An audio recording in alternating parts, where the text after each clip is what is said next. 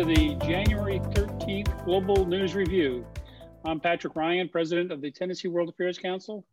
With me today are Ambassador Dick Bowers and Dr. Breck Walker. Uh, good afternoon, gentlemen. Good afternoon, Patrick. Hey, Pat, how are you?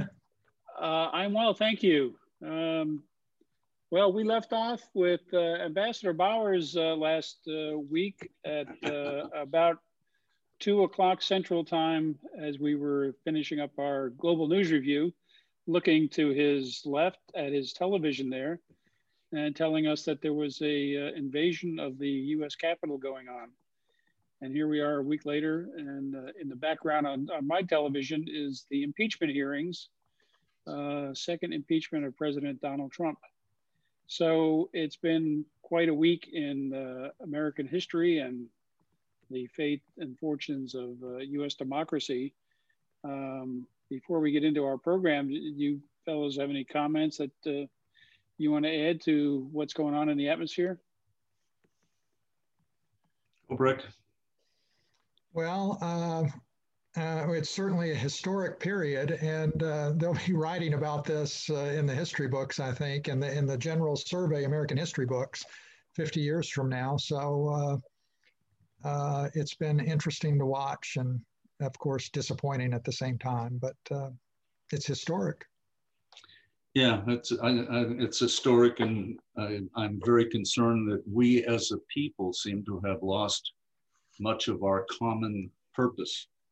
Uh, the boundaries of uh, unacceptable behavior seem to have widened quite a bit, and people are doing things that are very, very detrimental to our, our democracy and our way of life. So we're going to have to pull our pants up and get, get moving if we're going to save this thing. Yeah. Well, it, will be an interesting uh, week to come. A week from today, uh, uh, President-elect Biden will be uh, sworn in. We'll have a new president, new administration. But uh, the the prospects for violence between now and then are very high. To listen to the security experts, uh, the FBI, and all the agencies in Washington are uh, on high alert and very concerned. I tell you, it, it uh, it's a pretty ugly scene seeing uh, uh, seven foot barricades get erected uh, around the Capitol. you know, yeah, you guys well, and, and spend time in, the, in, Washington, and yeah, you kind of get used to just walking around and and walking up the steps and going past the White House on Pennsylvania Avenue and and now it's like uh, a fortress up there. Yeah, and the fact that the U.S. military's highest commanders have sent a troops, the letter to the troops, reaffirming what their job is to, to uh, promote and defend the Constitution of the United States against all enemies, foreign and domestic. That's yeah. unprecedented in our history. No, that's a staggering, yeah, that's a staggering uh, uh, event. Secretaries of Defense from both parties, former secretaries from both parties, and uh, and maybe uh, the reaction, other than for the, in my mind, the reaction to what happened, except by the most loyal Trump supporters, uh, has been so uh, negative towards what happened that uh, maybe we've hit the low point, and that's going to bounce us back a little bit and uh, get people thinking about uh, the things that you're talking about, Dick, about how how we behave in in the United States of America what what is truth and what are facts and how can what can we agree on? What kind of people do we want to be? Um, all that's sort of in play at the moment it seems to me. Yeah. Yep for sure. Okay. some of the trump supporter costumes though will make good make good halloween costumes come next october maybe. Uh, it was it was quite a scene. Uh, uh, you know you can't make this stuff up. It's pretty incredible all right, uh, let's uh, jump in. Uh, Dick, why don't you uh, start us off with our, our topics for this week? Well, we got three topics we're going to going to hit on today, Pat and Breck. Uh, we're going to talk a little bit about the international reaction to the attack on American democracy by the insurrection and riot uh, at our capital. And then we're going to talk about Secretary of State Pompeo's 11th hour move on Taiwan. What's going on at the last week or so of this administration's in office and what are we doing with Taiwan? And then we're going to talk about Iran and the 20 percenters. You know, what, it's only uranium. What's Iran up to and why are they enriching uranium? So okay. those are the three. Great. Breck, uh, question of the week. I don't think we have any uh, foreign names or uh, pronunciation here. I haven't had to have any uh, pre-quiz announcement uh, training yet, but the question of the week is, two-thirds of Americans surveyed this weekend believe President Trump bore responsibility for a deadly mob attack on the United States Capitol on January 6th. What official tenet of U.S. foreign policy was undermined by the attack? And as you can see, the uh, possibilities are A, multilateralism, B, promotion of democracy, C, validation of office, office holders' fitness, and D, security of the seat of government. And we'll have the answer to that at the end of the program. Terrific. Well, as uh, you know, we we could probably talk uh, for many hours about what's going on in the domestic front with the uh, attack on the Capitol last week. But uh, what we concern ourselves with here at the World Affairs Council is uh, looking at what's going on in the world. And definitely, this was not just a local or even national event. It's uh, had worldwide implications. So, Dick, why don't you start us off with what we're seeing in terms of reaction around the the world, and we'll we'll uh, dive in a little bit to uh, the importance of, um, as as our question of the week suggests, what what tenet of American foreign policy is affected by all this. Well, um, this was a riot that was felt around the world, and uh, perhaps one of the uh, way to start out here is uh, to take a quote from the president of the Council on Foreign Affairs, Richard Haass, who, who put it this way. Um, what took place last week was a distinctly American failure, but the consequences go far beyond American shores. A post American wor world, one no longer defined by US primacy, is coming sooner than generally expected. Less because of the inevitable rise of others than because of what the United States has done to itself. So if January 6th leads to collective soul searching and internal reform, the United States can begin to regain the soft and hard power it will need to help manage great power rivalry and contend with global challenges. As always, foreign policy begins at home. A post American world will not be dominated by the United States, but it does not have to be led by China or defined by chaos. So I think in general, uh, as far as general reactions go, our friends and allies were appalled, aghast, and shocked. And our adversaries and enemies saw the riot as proof that America is morally bankrupt and the democracy is really does not work. As the chaos unfolded, several foreign embassies in Washington issued stay at home notices for their citizens and European leaders begin deploying the language usually reserved for incidents in which democratic values and the rule of law are under siege. In the United Kingdom, for example, Prime Minister Boris Johnson stated that I want to say that all my life, America has stood for some very important things an idea of freedom and an idea of democracy.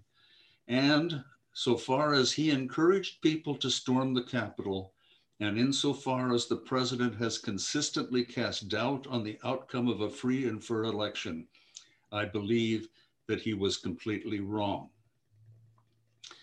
In Canada, Prime Minister Justin Trudeau said that Canadians are deeply disturbed and saddened by the attack on democracy in the United States, our closest ally and neighbor. Violence will never succeed in overruling the will of the people democracy in the US must be upheld, and it will be. NATO Secretary General Jens Stoltenberg, who rarely, rarely comments on the internal affairs of the alliance's member states, urged Americans to respect the outcome of the November election. And German Chancellor Angela Merkel said that riots made her feel angry and sad. A basic rule of democracy, she said, is that after the election, there are winners and losers. Both have to play their role with decency and responsibility so that the democracy remains the winner.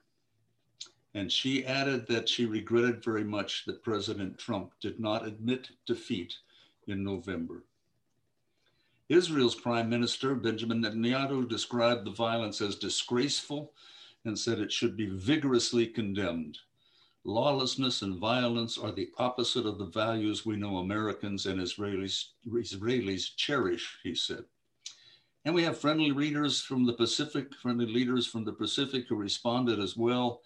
Australian Prime Minister Scott Morrison condemned what he called the very distressing scenes of violence. And New Zealand's Prime Minister Jacinda Ardern tweeted, What is happening is wrong. Democracy, the right of people to exercise a vote, have their voice heard, and then have that decision upheld peacefully should never be undone by a mob. Now, on the other hand, uh, we have comments from our adversaries and enemies. Iranian President Hassan Rouhani mocked the chaos unleashed on the US Capitol by President Donald Trump's supporters and said it exposed the fragility of Western democracy. What we saw in the United States yesterday evening and today, Rouhani said, shows above all how fragile and vulnerable Western democracy is. We saw that unfortunately the ground is fertile for populism despite the advances in science and industry. And Rouhani called Trump a populist and said, and I quote, a populace has arrived and he has led his country to disaster over these past four years. Uh, in Russia, Putin was silent, but others were not. Konstantin Kosachev, the chairman of the Russian Upper House Foreign Affairs Committee, said the storming signaled the derailment of American democracy. The celebration of democracy is over, he said. Alas, this is rock bottom. I say this without a hint of gloating. America no longer defines the course and therefore has lost the right to set it and even more so to impose it on others. And finally, the Chinese, China reacted to the storming of the US Capitol by comparing it to the wrecking of the Hong Kong legislature. And Chinese web users still remember the distress and anger they felt when they saw rioters in Hong Kong storming the Legislative Council complex, scrawling graffiti, smashing and robbing items, and instead of condemning the violence, US politicians hailed the courage of these mobs. And that's a quote from the state backed Global Times newspaper. A probing pro Beijing lawmaker, An Chiang, in Hong Kong, posted a video of the turmoil in the US on our Facebook page with the caption that read, American lawmakers can finally experience this democratic violence and get a taste of what it is like for the legislature to be occupied. So that's just some take from friends and foes. Uh, let me just stop and then maybe we can discuss it a little bit by saying that in my diplomatic career, um, America was seen as a shining city on the hill and a beacon of hope and a beacon of democracy. Our democracy was the envy of the world. Uh, last week's insurrection has dimmed that beacon of hope and that light, and we have much work to do to restore our democracy and our position in the world. What happened in the Capitol was a major blow to the ability of the United States to carry out successful foreign policy. So, on that, we got work to do, gentlemen. We do. Uh, I was uh, particularly uh, taken by the uh, the Chinese uh, jumped on this uh, very quickly and and loudly and relentlessly. There was a lot of commentary, as you pointed out, and we'll put up some Twitter input here. They really likened what had happened at the U.S. Capitol to the Hong Kong pro-democracy movement. what's been going on there for the past couple of years, uh, you can see some of the uh, the pictures that were put up and comparing uh, Washington with uh, with Hong Kong. So, um, you know, when when the the State Department, I think uh, within the last week, there there was a number of statements from the State Department talking about the promotion of democracy around the world, and it's got to sound really hollow to anybody around yeah. the world who's paying attention. Well, I think State Department also uh, sent out a worldwide shut up order to the embassies that we have around the world, saying that basically they should not comment on what is going on at all. Uh, just let it play out in the news. And uh, there were a series of diplomats who, I don't think it was 30 some. I have not been able to get my hands on the telegram they sent in using what's called the dissent channel so back in the Vietnam War, a, a particular channel, a telegraphic channel was set up so people, diplomats could dissent from existing policy directives and it would be kept as an in-house discussion. The idea being that people who think the policy is wrong should be able to express their opinions and the leadership should know that they have a whole bunch of other ideas out there from the troops. So this has gone in and uh, things, uh, uh, just so much going on. It's kind of hard to grasp the whole thing. Yeah, I saw that re report as well, uh, Dick. And Pompeo was planning to go to, to uh, Europe, to Belgium, and uh, cancel the trip at the very last moment because the various European leaders basically refused to meet with him. So that doesn't sound like a good idea, right? Dick, I just wanted to add, you and I were talking about this before the program started, that last week when former secretaries of defense across different political parties and every living former secretary of defense published a letter in the Washington Post that uh, basically reminded uh, the military establishment of their response of their constitutional responsibilities in a time of turmoil and it's staggering uh, in any kind of historical sense that an act like that happened uh, in the United States. Yeah, absolutely. I think that preceded uh, January 6th. Is that is that your recollection, Breck? Yes, it, it came out. Yes, it yeah. did. But then, then what, the last in the last couple of days, the all of the the, the heads of all of the military services yeah, issued a letter to all U.S. troops around the world about their responsibilities under the Constitution and how they should behave and uh, make sure they defend our country and don't get involved in things that shouldn't be getting involved in. Yeah, the word unprecedented has been beat to death, but uh, clearly uh, statements like that, and you know, we've seen in the past couple of years uh, national security officials lining up with similar statements on this or that uh, complication of what's been going on in, in uh, national security issues and foreign policy, but um, right. the uh, the military statements. And then there was uh, General Milley, the uh, chairman of the Joint Chiefs of Staff, after the uh, the, the, protests at Lafayette Park, uh, in which he was uh, walking across the park in the, in that display. Um, you may recall the president holding up the Bible, and General Milley was was very embarrassed that he had been involved in that and and put out yeah. a video and a statement to the troops that uh, he had made a mistake in getting involved in that and, and the military had no role in in the political events like that.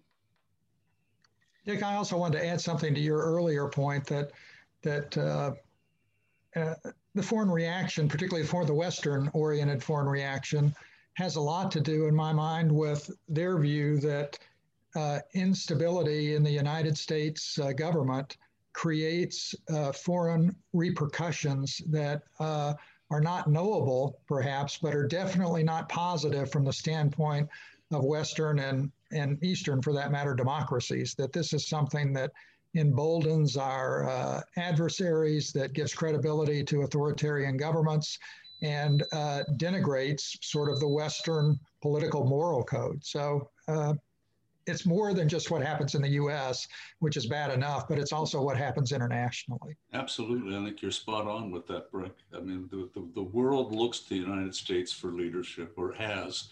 Uh, whether it will continue to do so is really kind of up to us and what kind of a nation we want to become. So we have to decide what, what, what do we stand for? How important is our democracy? How do we combat the uh, rule of the lie when you you know spout lies all the time and then you accuse somebody else of being the liar so we'll see what happens we have a week right and the capital well, is going to get buttoned down, and then we'll have a new president, and we'll see where we go with this. And then what's going on today with the impeachment episode, and uh, interesting times, gentlemen. Yeah.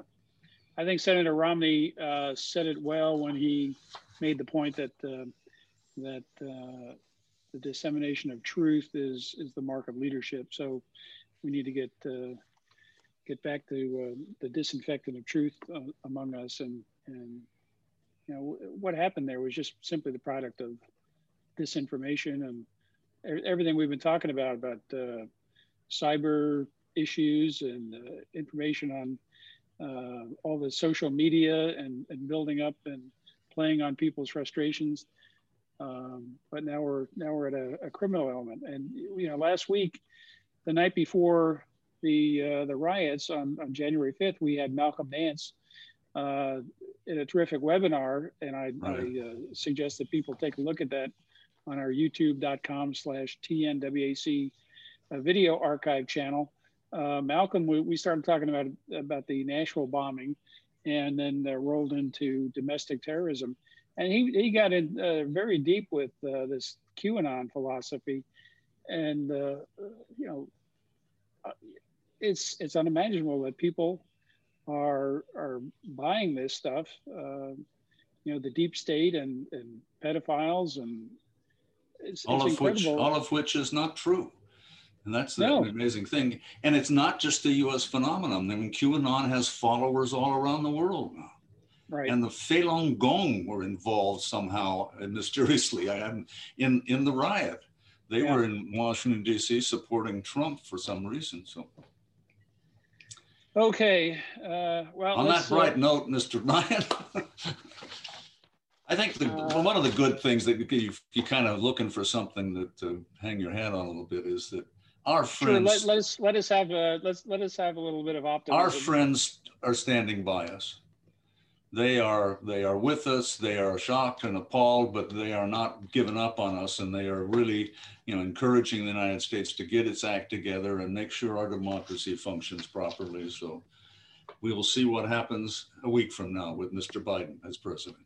Well, that, you make a very good point. And the uh, U.S., uh, the British ambassador, the U.K. ambassador to the United States, um, Ambassador Pierce, she was uh, interviewed on a program called The World, which is a uh, national public radio uh, program, and you can download the podcast. I suggest you either tune in uh, two o'clock Central Time every uh, every day, or check it out online at uh, just uh, Google for the World uh, NPR. she was interviewed, and she was very supportive of the United States prospects of getting past this speed bump and, and moving on. And then she talked with the Atlanta World Affairs Council the other day and uh, similarly uh, enthusiastic about uh, the relationship between the UK and the US, and uh, that they were unwavering in their their belief that uh, better days were ahead. So let's uh, end this segment on a, a, touch of optimism and turn towards Dr. Breck Walker, who's going to tell us what the heck's going on with specifically Taiwan. But Breck, it looks like there's a lot of uh, items on the to-do list of the Secretary of State who is checking off these things, and some say planting landmines for the incoming Biden administration. So let's let's look at the uh, the case of uh, of Taiwan. Right. Um, hey, and Pat, let me add one more thing of optimism, if it's okay. What was it? I think it was Churchill, but I may be wrong. That had the quote that at the end at the end of the day the united states always does the right thing you can depend upon it although you can also depend upon the us trying every other possible solution before they hit upon the right thing so maybe we have tried the trump administration and notice i say trump administration not a republican administration i think they're two different things but we've tried a trump administration and now maybe we'll move on to something else uh, uh, for a long long time anyway on taiwan here here so, uh, Secretary of State Mike Pompeo announced this past Saturday that he is lifting all restrictions on how U.S. officials deal with Taiwanese officials. And before this announcement, there had been, I think, 40 years roughly of the U.S. not treating uh, Taiwan as a sovereign state in terms of diplomatic formalities, that there's no exchange of ambassadors, that there are very limited meetings between government officials. It's sort of a, a charade that our relationship with China since 1979 uh, has required.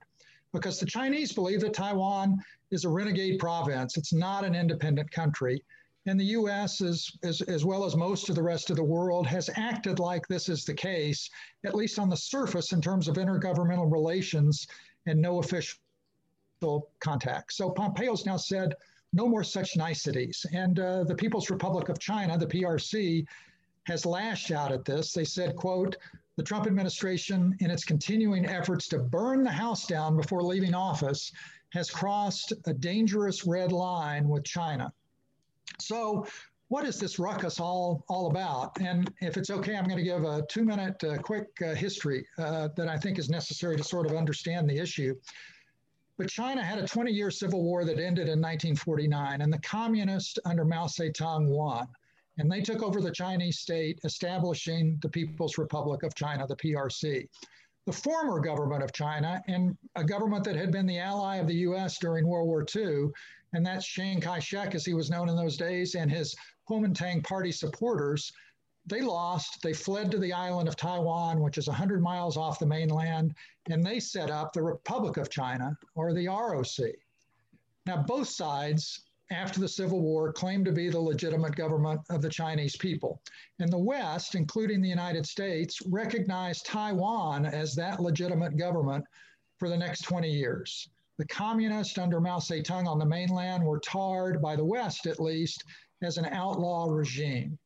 But in 1971 and 1972, President Nixon and his national security advisor and later Secretary of State, Henry Kissinger, decided to reach out to the communists uh, and establish new and better relations. And they did this to gain leverage over the Soviets in the Cold War. They did it to open up economic opportunity for the United States and the West. And frankly, they did it just to recognize as well geopolitical reality. In 1971, the PRC had 800 million people and was destined to become an economic superpower. They have 1.4 billion today in population.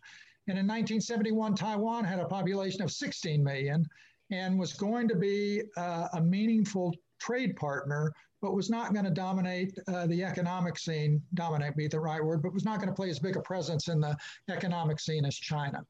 So we switched horses. And following that Nixon opening to China, the world quickly shifted to recognize the PRC as the legitimate government of China.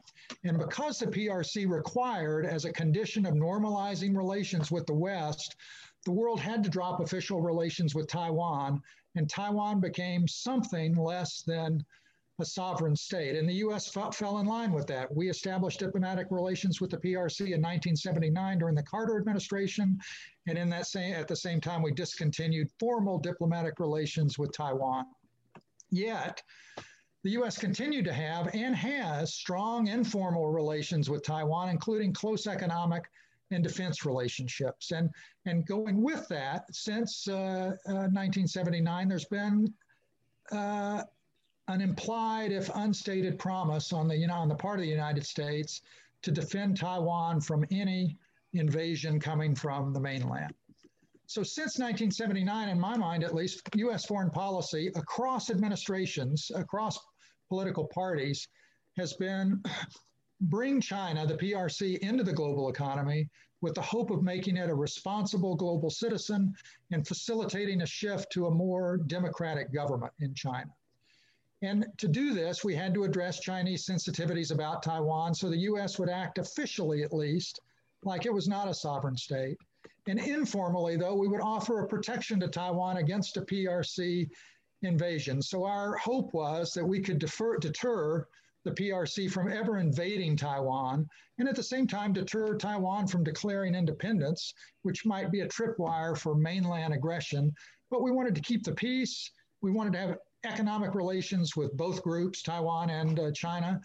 And, uh, and we kept suggesting that we hope for a peaceful resolution down the road. Hopefully, when the PRC maybe became a little bit less authoritarian and Taiwan might be more willing to uh, uh join them into a unitary state. But Pompeo's announcement was sort of a stick in the eye to the PRC. And, you know, everybody's wondering, I was wondering, why did he do this? Well, I have to think in part it's to put the Biden administration on the spot. There may be a political cost to Biden from backing off of this Pompeo initiative of, of appearing not to be tough on China. But there are some other commentators who have suggested that even if not intended, Pompeo's move may work out well for Biden, that it may give the Biden administration a stronger negotiating position than he otherwise would have had uh, at the start of uh, at the start of his administration.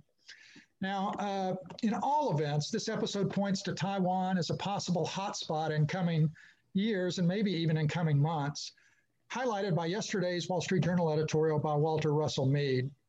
But China has become vastly stronger militarily since the 1970s, and it could easily overwhelm Taiwan in an invasion today in the absence of the U.S. coming in a big way to Taiwan's defense. And the PRC, under its current leader, Xi Jinping, has become much more aggressive in trying to expand its influence in the region, and especially as we've talked about on other GNR programs in the South China Sea. And at the same time, there may be growing doubts about the United States' commitment to defending Taiwan. Would the US really enter into a war with China, a major war with China, to defend a small country that it does not have a formal alliance with? And if these doubts that are percolating out there, they in turn have the potential to weaken our relationships in the region, other relationships we have, and not least our formal alliances with Japan and South Korea. So China and the U.S. are competing for, for influence in Asia, and Taiwan will be an important battle battleground, although hopefully not a real battleground. And the U.S. wants to deter China from attacking Taiwan. Deterrence requires that the U.S. convince China that we would go to war to defend Taiwan, and that our relationship with the Taiwanese is a vital American interest. And how do we convince them, convince them of that? And maybe Pompeo's move arguably is a small step in the direction of convincing China that Taiwan is something that uh, they better not fool with. So, Pat, that's that's my comments on that. Mm.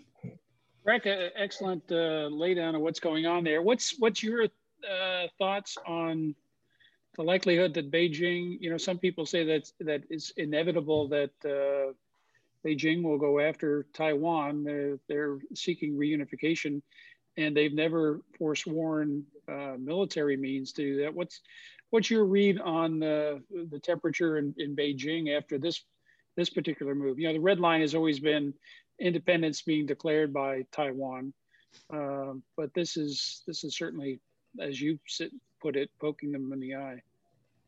Well, I guess I think uh, two things. One, what I used to think was almost uh, inconceivable uh, that is sort of a back to Hitler's Germany, taking over countries uh, without any uh, provocation or justification. And, uh, you know, at least I thought to some degree those days hopefully were over, but then we see Russia in the Crimea. So there's a new standard out there. The second thing I think is I think we all probably believe it's true that if China thought there was no cost to them, for uh, invading Taiwan or putting incredible diplomatic pressure on Taiwan. I think we all think they would do that if they thought it was cost free. And as we talked about earlier in the program, anytime the US is in political turmoil, I think it raises the risk that people, authoritarian governments, see less risk in taking dramatic steps. So uh, I think it's unlikely, but it's worrisome to me. Well, you, you know, you, meant, you mentioned the uh, the inconceivability of of nations invading other nations. And I, I can remember being in the Pentagon uh, in 1990 when Saddam massed troops on the, the border with Kuwait. And everybody said, well, he's just, you know, it's exercises. He's trying to intimidate the Kuwaitis to, uh, uh, you know, uh, lay off some recovery of loans that they had made during the Iran Iraq war. Next thing you know, he's, uh, you know, tank battalions are, are moving through Kuwait City. So it's it's that's not uh, inconceivable. Um, you know, you raise the question of the cost to China. Uh, China is pretty well positioned in the world to deflect a lot of reaction from a lot of uh, uh corners. And I think uh, the conventional wisdom is whenever we have a new president, there are uh, provocations that test the new president. Um, specifically in 2001 when the uh, George W. Bush administration took over, there was uh, what was likely an intentional collision between a Chinese fighter and a U.S. reconnaissance aircraft flying in international airspace. The uh, the fighter crashed. The pilot was killed, uh, and the uh, the U.S. aircraft uh, miraculously the pilots were able to recover uh, and land on Hainan Island. You may recall this incident. Uh, they were held there. the Chinese were able to have, have the run of this highly sensitive aircraft until Colin Powell, who was Secretary of State, uh, reached uh, kind of a face-saving move uh, to get the crew back, and, and, the airplane came back in, in boxes. Um, you know, we're, we're looking at Korea doing something provocative. Uh, Taiwan, if, if you look at the, the level, uh, the volume of uh, reaction from China over this recognition, not recognition, but change in, this is simply a change in position of uh, some of the things we'll talk to the Taiwanese about. So, from our perspective, this is not a dramatic change of events, but the Chinese are certainly viewing it differently. Let me, let Nick, me throw what, what's your read? Well, just three points here that, to, to make. Uh, interestingly enough, when I was in Warsaw, Poland, this was in 1971, 1972, um, that was the venue for the secret talks between the Chinese and the United States that led to ping pong diplomacy and the opening of United States relations with the People's Republic of China. So it's you know kind of funny that you're there. I was n- not aware that these talks were going on. They were very compartmentalized. Uh, there were, I think, two guys in the political section who had that portfolio, but they would meet in a third third place, not the Chinese place, not our place, but a third place, and it worked. Was was one so, of, was one of those guys Forrest Gump? No, it wasn't Forrest Gump.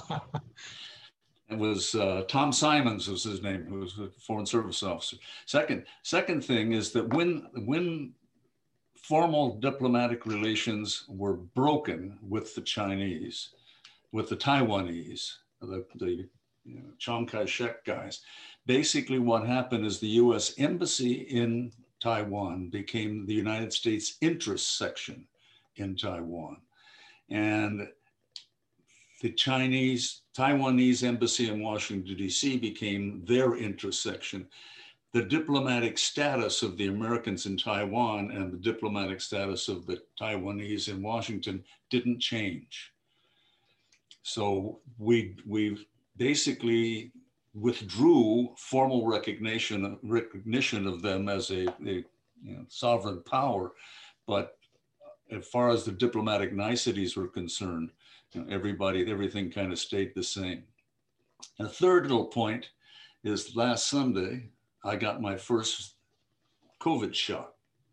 So I'm going to get my second COVID shot on the 31st of January. And right now, in the middle of June, Rotary International has scheduled an international Rotary convention. Guess where? In Taiwan. And if I can get the COVID under control and the thing goes on, I'm going to go to Taiwan. I've never been there. Although it was before we uh, recognized the PRC, uh, all of the in depth Chinese language training that was done for American diplomats. You had a year in the United States at the Foreign Service Institute. And in the second year, you would go to Taiwan and basically study Chinese in a Chinese speaking environment. So back well, to your regular question, what's going to happen? Yeah. My sense is that the China, that, that China has more to lose than to gain by trying to force something on the Taiwanese. But if the Taiwanese do cross the red line, I think China would move. Yeah. Um, it's, you can it's disagree, an interesting Breck. situation. No, I think that's a good analysis, and I just hope they don't move while you're over there visiting. well, congratulations on the COVID shots. I'm glad to glad to see that somebody's. Yeah, you know, it was really they, they did a great job. The, the Nashville public health people, and they were real organized. And you got your appointment, and uh, away you go. So, your turn will come shortly, gentlemen. Well, if anybody hasn't seen uh, the announcements, uh, there are uh, random drawings of names to receive the COVID shot every day. Um, it's a standby system. In the every morning, you have to send in an email to COVID 19 standby at nashville.gov and tell them that uh, you're prepared to show up in the Five Points neighborhood of East Nashville. Uh, after 2:30, they'll determine if they have uh, doses left uh, to give that they don't want to spoil. So they're going to uh, look at the emails that are in every day and, and call some people up to come and get the uh, extra doses. So there's a little public service announcement from your global news review team. There you go. Uh, let's let's wrap this up with uh, a conversation, a, a, brief one about the Secretary of State Pompeo and his welcoming gifts for the Biden administration. In addition to this action with Taiwan. He's also um, put Cuba on the list of uh, state sponsors of, of terrorism, uh, which introduces a whole new diplomatic uh, relationship with what had been an, uh, an, opening of the door with Cuba during the Obama administration.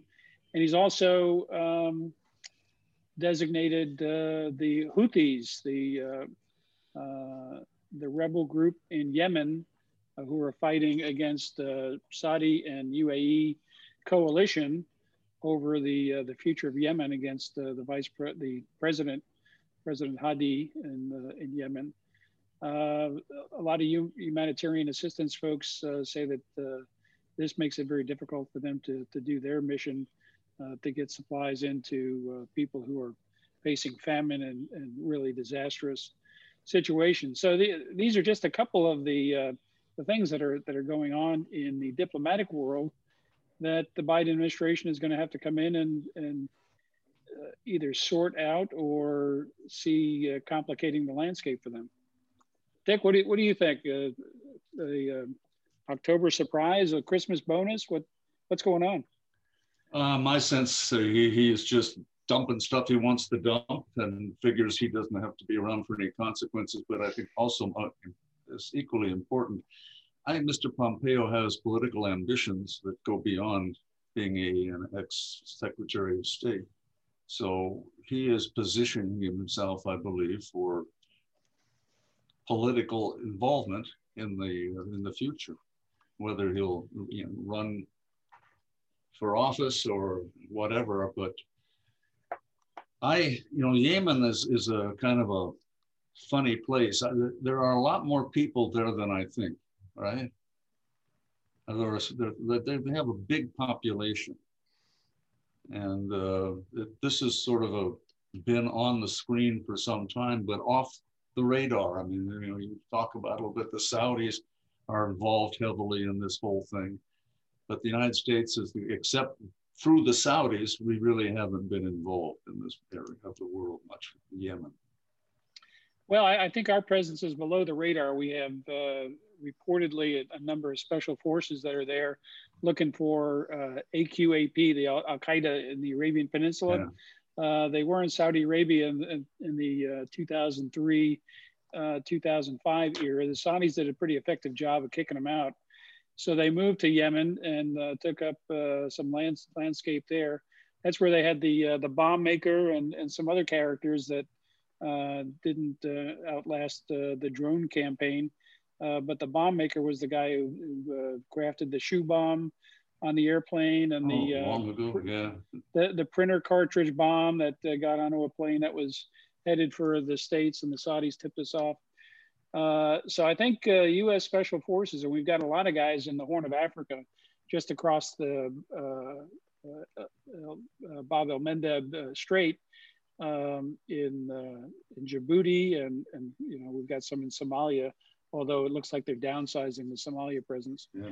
So that region, there's a lot going on, as as you suggest, and um, I don't think Americans really have a good idea of maybe maybe we need to take up that that topic. Breck, you're uh, you're the historian among us. Maybe maybe uh, we'll uh, we'll take a look at Horn of Africa issues. Well, we've we've already yeah. talked about Ethiopia. Queen of Sheba. Right. Well, uh, Breck gave us a, a great uh, description of what's going on in Ethiopia with the um, the problems with the renegade provinces, and we've got the uh, uh, the massive dam project uh, that the Egyptians are, are worried about, um, the Great Ethiopian Dam. Um, and it apparently this week they were negotiating, uh, but the, the talks fell apart. But we're getting far afield from uh, Taiwan and uh, what's going on there. So let's jump into our last topic and uh, move the, the show along here. And, and we're going to talk a, a little bit about uh, Iran and their, their nuclear program. Um, I will try to avoid uh, too much getting into the, the nuclear fuel cycle um, and, and put, putting everybody asleep. But uh, this is an important uh, background um, on, on what's happening between the United States and uh, and Iran. Uh, if you if you look at uh, the tensions between the U.S. and Iran and and our partners in the region, Saudi Arabia, UAE, Israel, and so forth, and Iran, one of the the main features of that friction is the Iranian nuclear program. And if we uh, look look back over time a little bit, and and I'll just mention that um, in the the mid '90s, uh, when I was still wearing a Navy uniform, I was an intelligence officer at CENTCOM, and one of my portfolios as the uh, uh, intelligence guy looking over transnational issues was weapons of mass destruction and terrorism. And uh, we were constantly looking at the uh, Iranian program and obviously the Iraqi program. They, they were uh, of major concern uh, to uh, to Americans looking at uh, what's happening in in that part of the world. But uh, let's dial back the the clock a little bit and, and look at the Iranian program. And people would be surprised to know that the Iranian nuclear program started in the 1950s. Um, the the Shah of Iran wanted to build a uh, Atoms for Peace uh, U.S. program. So he got involved with the U.S. in establishing the uh, Atomic Energy Organization of Iran, and they had uh, ambitious plans to build 20 nuclear power reactors, a uranium enrichment facility, and a reprocessing plant. And the whole idea, you know, people say, well, uh, countries like Iran are uh, oil exporters. Why do they need nuclear power? Well, the um, the rationale, and, and this is uh, the case in the UAE where they're building nuclear power plants and the Saudis uh, are, are heading in that direction, is that uh, oil exporters need that crude oil for uh, their revenue. So if they don't have to burn that uh, fuel to provide energy for their, their domestic consumption, they can put that on the market and, and that's, that's their revenue uh, especially these countries where uh, selling uh, petroleum is, is their main source of income.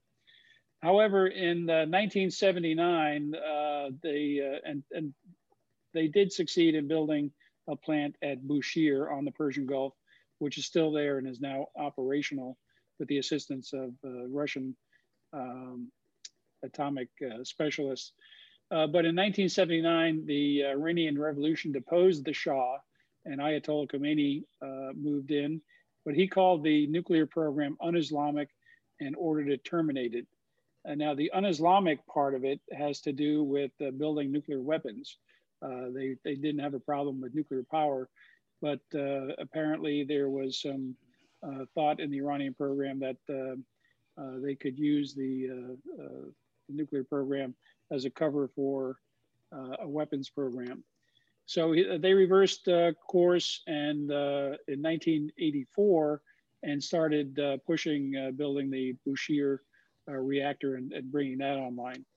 So currently Iran has uh, complete nuclear fuel cycle capabilities, including uranium milling, mining, conversion, and enrichment facilities. And we'll, we'll take a, a, just a quick look here at, uh, at where some of these uh, facilities are. And they're, they're spread out uh, pretty far and wide over, uh, over Iran. So uh, people talk about uh, taking out this or that facility, um, but you're really talking about a, a well-developed infrastructure that extends around the country. And you can see how big Iran is compared to imposing the, the map of Iran on the United States. It, it would extend from nearly Kansas up through uh, the borders of Washington State. It's a very large country, and, and these things are are spread out all over the place. Uh, obviously, some of the facilities are more important than others, uh, but uh, they, they all play a part. Uh, moving to uh, the, the, current situation, the, the reason that, that, Iran is again in the news with its nuclear program is that they, they are moving to enrich uranium from um, what had been prescribed by the Joint Comprehensive Plan of Action, the JCPOA, uh, that was the agreement that uh, the US signed in 2015, along with the P5 plus one powers. Uh, that's the Security Council members plus Germany and the European Union. Um, so what's in the news uh, now is Iran's declaration that they are refining, uh, enriching the uranium from uh, the low enriched levels, which were permitted under the JCPOA, uh, to highly enriched, up to 20%, uh, which uh, doesn't sound like you're, you're quite close enough to weapons grade, 90%. Uh, but as, as, you can see in this uh, depiction here, um, provided by the Nuclear Threat Institute, which is an excellent resource if you want to dig deeper into what's going on with Iran and their nuclear weapons program, as well as uh, New START and, and, other nuclear issues. To get from um, 20% to 90%, which is weapons grade material, it just requires 10% more effort compared to getting from natural uranium to uh, the uh, lower enriched, uh, which takes 70% of effort. So 20% uh, doesn't sound like much, but uh, in reality, it puts you on the doorstep of having a nuclear weapon. The, the US position has been that the Iranians will not be permitted to obtain a nuclear weapon. And in fact, the Iranians are a non-nuclear participant in the NPT, the Nuclear Non-Proliferation uh, Treaty. So they're uh, they are banned by that treaty. And uh, under the JCPOA, they uh, they uh, agreed that they would never pursue uh, a nuclear weapon.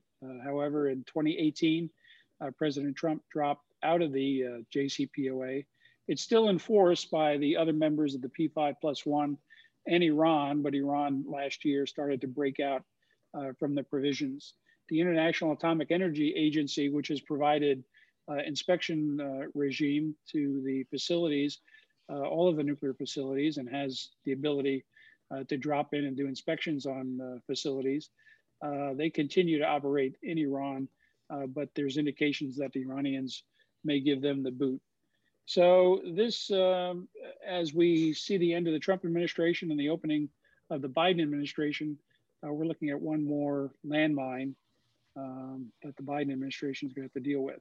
I think the position announced by um, Mr. Biden and his advisors has been that they would uh, like to get back into the JCPOA as a way to uh, prevent Iran from moving further to building uh, a weapon. And right now, the assessment is uh, rather than a year or more away from having enough fissile material to build a nuclear weapon, they're two to three months away. So uh, this is uh, kind of an urgent uh, need to resolve when President Biden takes over.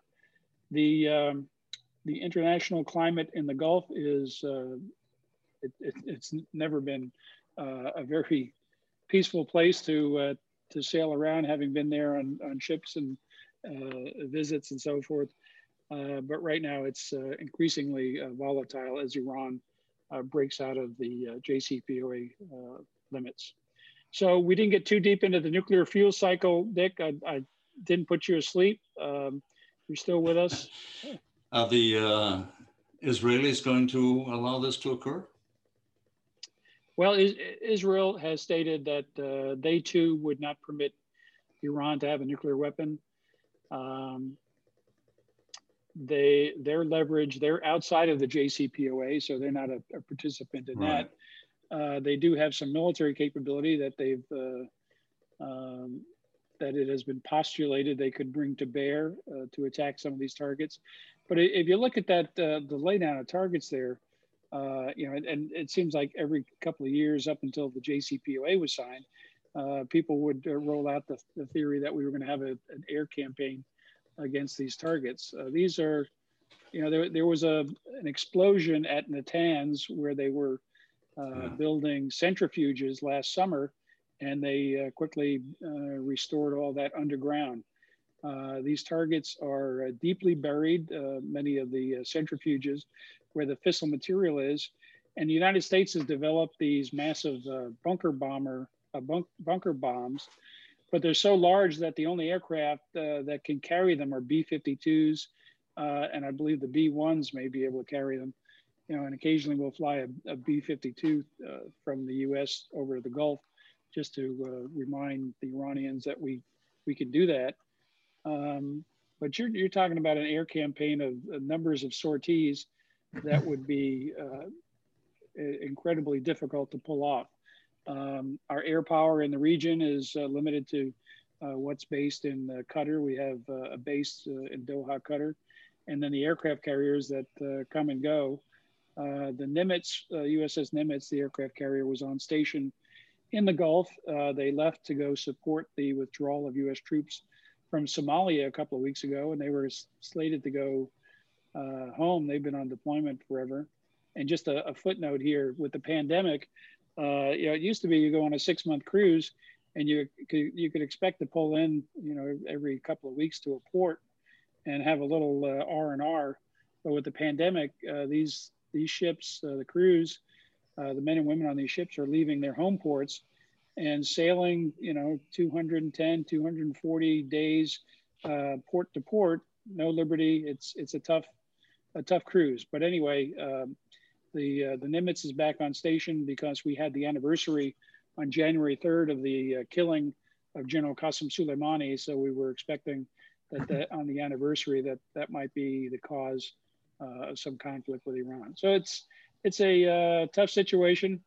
We'll have to wait and see what the Biden administration does. Uh, meanwhile, the Iranians are. Well, a number, are, a number of the people that uh, Biden's bringing in on his national security team were involved in negotiating the JCPOA, right? Right. Yeah. And you know, the, you know that. Sorry, Pat.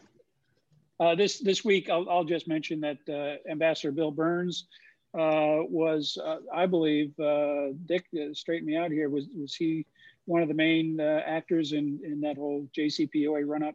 Yes. He's now been named as the uh, nominee to be director of the Central Intelligence Agency. You know, there, there is a uh, geopolitical commentator and speaker, Peter Zeihan, I think he pronounces his last name Z E I H A N, and he's spoken recently on the Iran situation. And, and he's suggesting, I think it's an interesting argument, that uh, the Trump administration, through its tightening up of the sanctions and its much more bellicose approach to Iran, has created perhaps, and, and as well, the Trump administration pulling together a lot of the Sunni nations in conjunction with Israel to oppose Iran, uh, that he's created an opportunity for the Biden administration to strike a better deal than perhaps the Obama administration had. And while I'm sure there are guys, from the Obama administration uh, involved in this, Zeihan is arguing that at least at the senior level, it's a new group. And that uh, even though the details of the deal might not be publicly announced if and when a deal is struck, but that it actually might be a much better deal from the United States perspective than than the uh, JCPOA. Is he's making that argument? Yeah, it's it's going to be tough because the Biden administration has a very small window, in the short term, there's going to be an opportunity uh, to start talking with Iranians, but the, the Biden administration is going to have a pretty, pretty full dance card there for the first hundred days, and then uh, Iran gets into uh, the Nowruz, the uh, New Year's festival, which goes a couple of weeks, and then they're going to get into a presidential election in June. And uh, after Trump pulled out of the JCPOA, the hardliners really uh, were at, at the advantage. they were ascendant, saying that you know, you, you can't uh, deal with the United States. And they still are making noise that why would we ever want to get back into an agreement with the United States? In four years, we'll have another uh, turnover administration and, and they'll dump out of it. So um, these negotiations aren't simply going back to the table and say, saying, you know, okay, here, here we are, let's, let's re-sign the, the JCPOA. And in fact, the Iranians have added uh, conditions. They want to be reimbursed for the economic damage that's occurred since the uh, Trump administration left the, the agreement. so there we are, um, and we're coming up on an hour. I'll, I'll let you guys uh, throw in your final two cents here, and then we'll wrap it up. Doctor? Dick? Let me go first. Breck, go ahead. I, I, really don't have Breck, go ahead. much two cents to, to throw in, except that I think this is going to be one of the most interesting historic weeks in American history, and the world is watching what goes on. Um, there should be a vote this, late this afternoon. My sense is that the president will be impeached. And then the question of how the House handles sending over or not sending over the impeachment documents so that the Senate has to deal with them. The Senate is not in session, right? So they would have right. to come back into in some kind of an emergency session if they were to deal with this right away. And you know, you all see the same kind of speculation that I do on TV that uh, yeah. maybe maybe we'll you know give Biden hundred days without having to deal with this in the Senate, get his team through and get them uh, officially in their chairs. So I don't know. We'll see. Yeah, yeah, Dick. I suspect you and I are news nerds. Um, I, I, know that you've got your TV going next to your head there. I've got one within earshot. Breck, I, I don't know about you. Are you are you consumed with the news these days? Well, I just say in terms of last comments, I'm like everybody. I'm looking forward to 2021. It's a new start from a lot of different perspectives. And I'm hopeful, and I think everybody is probably hopeful that our government, our federal government, on both parties can find a way to work together, drop some of the ideology on both sides, and let's do that. They, you know, try pragmatically to move ahead and do right, do what's right for the country. And I, I think it's a good time for us all to be hopeful about that and not be disabused of it at least for the first hundred days. Great. Okay, well, let's wrap it up there. We've uh, gone a, a good uh, solid hour, and I hope uh, people um, have gotten something from from our uh, conversation about international reaction to the capital uh, insurrection, uh, what's going on with Taiwan, uh, the potential for trouble for the Biden administration there, and, and a little backgrounder on uh, the Iranian nuclear program. We'll be back next week. Um, do I see a question in the queue here? What about the question? Okay, well, I don't see a question there, so we will wrap it up. Oh, yes, the question. Oh, Breck yes, has the, to, give the answer. answer. The answer to the question. Uh-oh, uh, uh-huh. can, I mean, uh, Pat, can you put the question back up? yeah, here we go. answer. there we so, go. Americans surveyed this weekend believe President Trump bore responsibility for a deadly, deadly mob attack on the United States Capitol. What official tenet of U.S. foreign policy was undermined by the attack? And of course, its promotion of democracy. And just to make that point, I think probably there's been no more consistent tenet of American foreign policy since the beginning of our government uh, back in the 1770s that uh, uh, has been uh, more important to who we are than promotion of democracy. And it is such a sad, unfortunate circumstance that all of a sudden we're not promoting democracy in our own country. Um, so I think that's a great question, Pat. Mm-hmm. All right. See, we get we get a little time off and we get rusty on the, the process here. Thanks, thanks, Dick, for uh, keeping us on track. And uh, uh, Overton Colton, who who said, "What about the question?" We're, we appreciate the uh, the tip there. Well, thanks everybody for uh, for, for joining us. And uh, just a reminder, please consider becoming a member of the Tennessee World Affairs Council. that's how we pay the cable bill for Ambassador Bowers and uh, all, all the other things that go along with keeping the show on the air. Uh, you can go to tnwac.org uh, and uh, sign up to become a member or uh, make a financial gift. include us in your philanthropic charitable endeavors, and we would appreciate it. gentlemen, we'll see you next week. we have a Tuesday night Global Nashville with Karl Dean. Mayor Dean will be talking with Ralph Schulz the uh, president and CEO of the Nashville Area Chamber of Commerce about, well, not much going on in Nashville these days, just uh, pandemics and, and uh, explosions and, and, stuff like that. So we'll, we'll look forward to Karl and uh, Ralph talking about what's going on in, in Nashville and uh, bringing us up to date. And that's it for us, uh, gentlemen. have a good week. We will talk to you all next time. Good to see everybody. Bye bye.